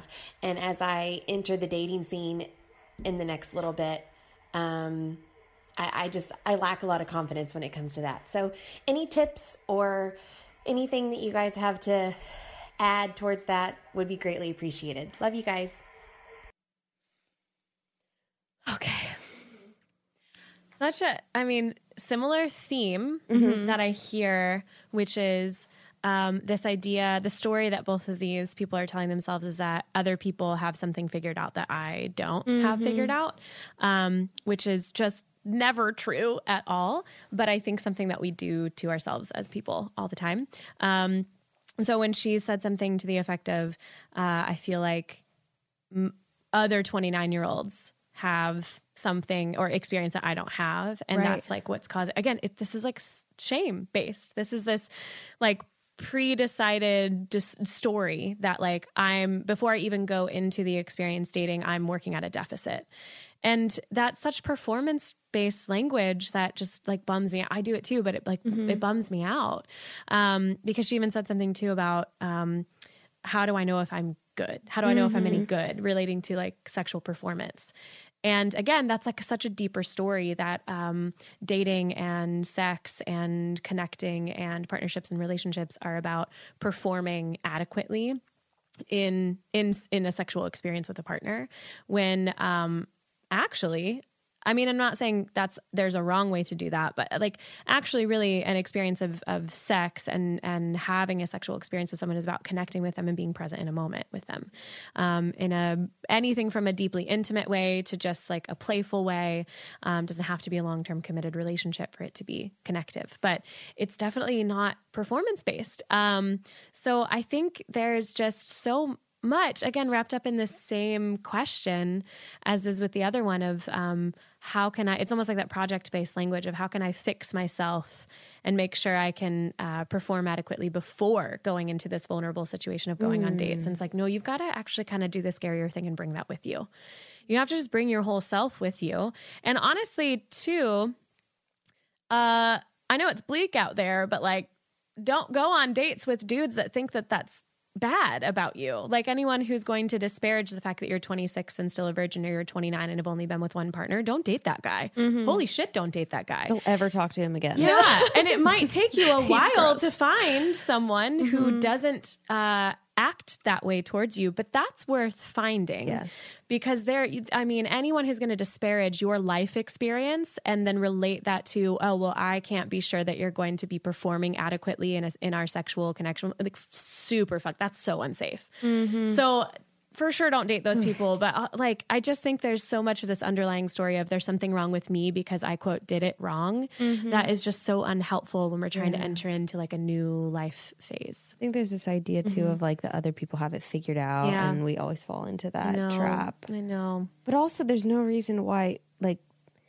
being with one person, you could gain more quote experience if we're going to weigh it that way than like someone who hasn't been in a, my boyfriend now was 29 when we met and hadn't had a single committed relationship longer than 3 months.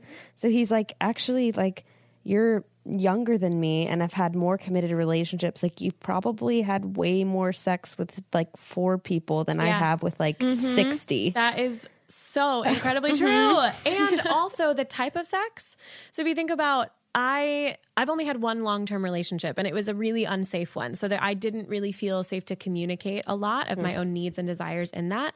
And then I also, most of the sex, I've had a lot of sex, but I've had a lot of sex with a lot of people. Mm-hmm. But for most of those people, I didn't have a, like enough of a foundation of communication to be able to really communicate about what I wanted, or we had sex a couple of times and then didn't have sex again. So again, it's this, for some reason we're framing experience only in quantity rather than like longevity. No, of I'm like well, I'd one way rather be with a guy who's been married for 7 years to one woman, to be honest, than a guy that slept with 75 women over the course of 10 years. Like, speaking from experience, it's actually a lot of unlearning. Like for, I mean, it's just, it's all different. It's all different, but it's all different, but it can, you know, it's just, it's different. And you have something to offer with your own experience, whether that's nothing or a lot. All experience is experience. Also, and it's just like, if your experience is nothing, then that's like a type of experience that a sexual partner gets to have with you. That's awesome. Yes. Like, or if you've had sex with thousands of people, then that's a sexual experience that your partner gets to have with you. Like, there's not,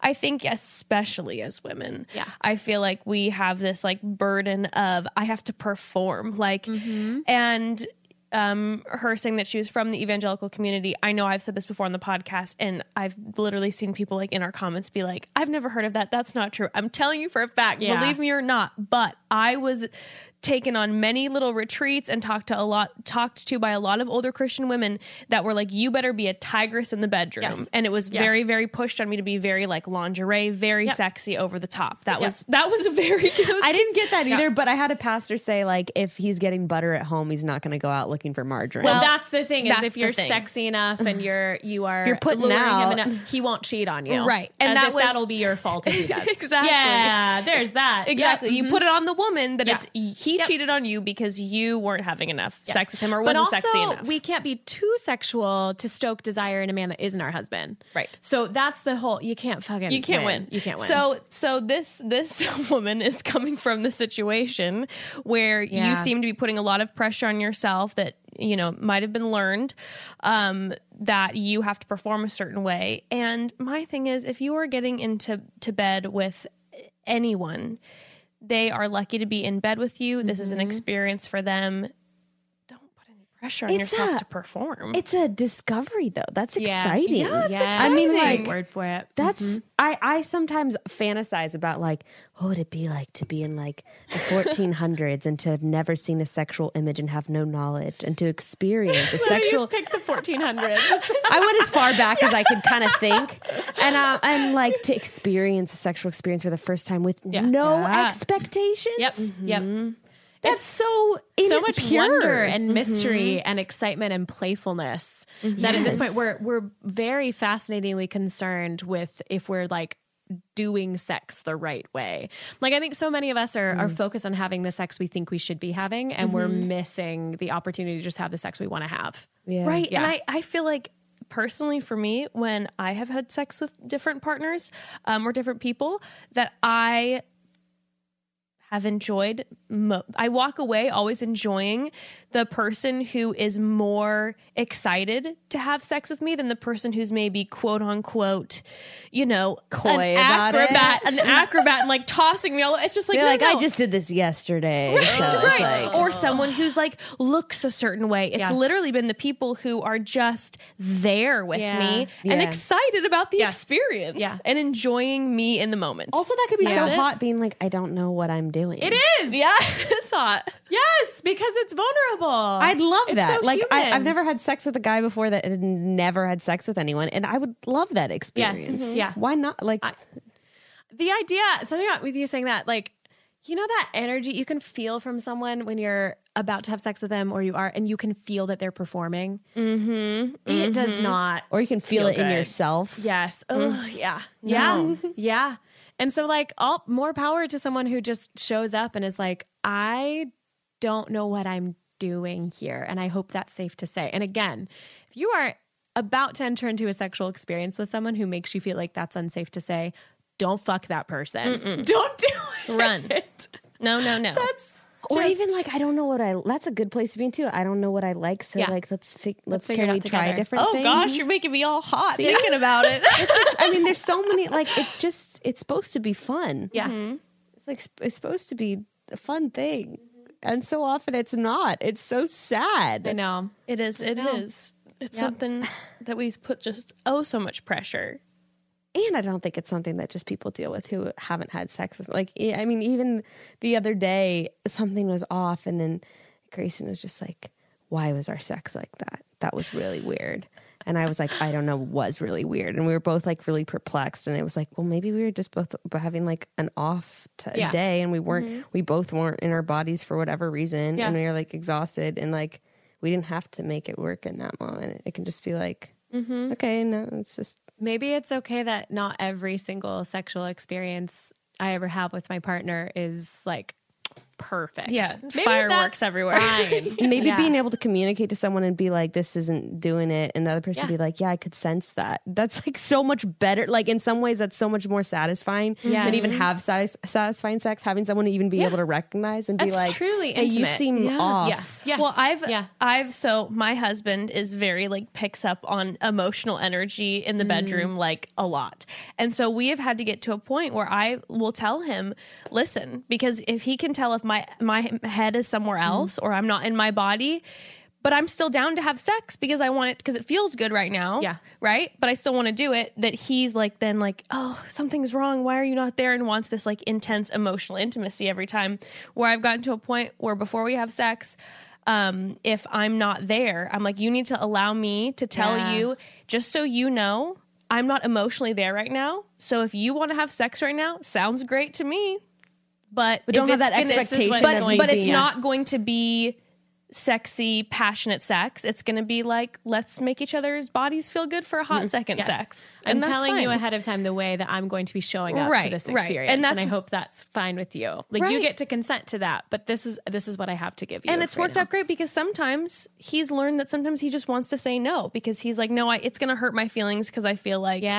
Maybe I won't feel connected with you and I want to feel emotionally connected. So then I'm like, hey, what's going to make me feel emotionally connected right now is having a glass of wine and eating dinner together. Mm-hmm. Yeah. So let's do that instead. Oh, that's so good. Mm-hmm. But that was a lot of course. For years. Being married for like 8 years, a lot of this. Which again, this goes back to like the whole like, fuck that paradigm that says that's not experience. Mm-hmm. Like that is deep experience of learning like emotional intelligence and like clear thorough communication with a partner, which this person that, you know, I almost said wrote in that question, spoke in that question, was married for, I mean, she said she got married young and I was almost 30 and got divorced. So there's going to be maybe close to a decade, maybe 7-8 years of lived experience with a partner where I can't guarantee, I would venture to guess communication, powerful communication like that happened in her former relationship. Mm-hmm. That's remarkable experience. That's remarkable partnered, intimate experience that, again, it's weird that we're framing the idea of experience sexually is just how many people you've had sex with. Right. When I hear you tell that story and I'm like, that is so much more, I don't want to say more valuable, but that's a level of value that I wish that we cared about more when we were talking about our relationship to sex with partners. Also, maybe she didn't have that experience because they're divorced. Yes. Like, which is then. But now she knows. But exactly. Yes. And then she can be like, I'm going to hold myself to a higher standard than someone that doesn't value communication like my last partner. That's great. Like, boom. Girl, you go out there. Don't perform. Also, enjoy. Like, I hate that I'm feeding into stereotypes right now, but I'm going to do it. Like, if you're showing up and you're like being present in your body, no man fucking cares. Like, don't like, am I good? Yes, I can guarantee you are. Like, you're gonna kill it. That is it's, like, seriously. It is a very valid stereotype. I'm really fine. I've never heard from any man that I have either had a sexual experience with or just am friends with in relationship with in any capacity who's told me anything other than that. Yes. Like, it's really, you know, and even if somebody might critique something, would they have sex with that person again? Almost always, probably. Yes. Yeah. But But now I know whether or not I want to have sex with you again. And chances are it's probably going to be a no. Mm-hmm. If you are being a dick to me about my ability to perform in this situation, I'm going to take my gift elsewhere. Well, men fuck like couches and like inanimate objects. Cantaloupes. Yes. They've seen different fruit. They've warmed those things up. We've seen that. Oh, yeah. Have you guys heard that quote of Adriana Lima? And she was like, yes, at first I was like flattered by men wanting to have sex with me. And then I remembered that men will have sex with cheeseburgers. And then I didn't take it so... She's like, and then I didn't take it so seriously. And I was like, yeah. That's amazing. That's... Honestly, the levity of that, I'm having a hard time with in this moment. I'm like, oh boy, how much of my own life have I like rearranged or moved up to be like, maybe this person will want to, of course they want to fuck you. Of course they do. Of course they want to put your penis, of course they want to put their dick in something. Of course. If I'm offering myself as the that's something. That's the best option. Like, the weirdest cultural story that I think that we have somehow signed on to believe is that like it's like women who are like trying to convince the men to be with them. Oh my God. That's not really how this is working. And also maybe she's going to go dating women too. Women are generally, to use stereotypes that I have found to be true, very like gracious in their relationships, mm-hmm. like with other women, generally speaking, if they're a good person. Yes. And like, I don't think you have anything to worry about, girl. I really don't. You're a great communicator. Yeah. You sound lovely. You're going to go get it, Stacey. In bed. Go get it, Stacey. You're going to slam it. Oh, Jamie Lee, thank you so much for coming. It was awesome. So fun. So wonderful to chat with you. Okay, give us all the info where our listeners can find you. Mm-hmm. Have one-on-ones. What do you do? Tell us. Okay, so by the time this airs, I may have reactivated my Twitter. Right now, I deactivated it a couple weeks, so I just needed a break because it's, I don't know if you guys know this, but it's pretty wild. I can't do it. It's bad. Mm-hmm. Which the irony is, I used to love it so much I literally dedicated my book to Twitter, and then it just everything changed in a year. We can talk about that later. It's a dark place. It's a dark place. Mm-hmm. And when I really needed an enemy, it worked better for me than it does now because I don't need one anymore. So powerful. Yes. Mm-hmm. If I am back on Twitter, you can find me there at Jamie Lee Finch. I am back on Instagram. Clearly, social media and I have had some ups and downs, but my old account did get restored, but I don't use it anymore. So on Instagram, I'm at I am Jamie Lee Finch. My website, jamieleefinch.com. From that page, you can navigate to all different places, like signing up to put your name on my wait list to work with me one-on-one coaching. There will be a kind of a newsletter space on there soon to stay informed about when I release an online course, actually, to enroll in this kind of like changing your relationship to your body from objectification to personification. Working on that right now. And then also you can, when you go to my website, you can easily navigate to the place to buy my book in various different forms. So pretty much all, if you just Google Jamie Lee Finch, you'll find all this. And per usual, broads, it's all in the episode notes. We'll leave it all there. Well, thank you so much. Yeah, I can't wait to start referring to my body as she or they, whether I see fit. And we appreciate you. All right, broads. Chat soon.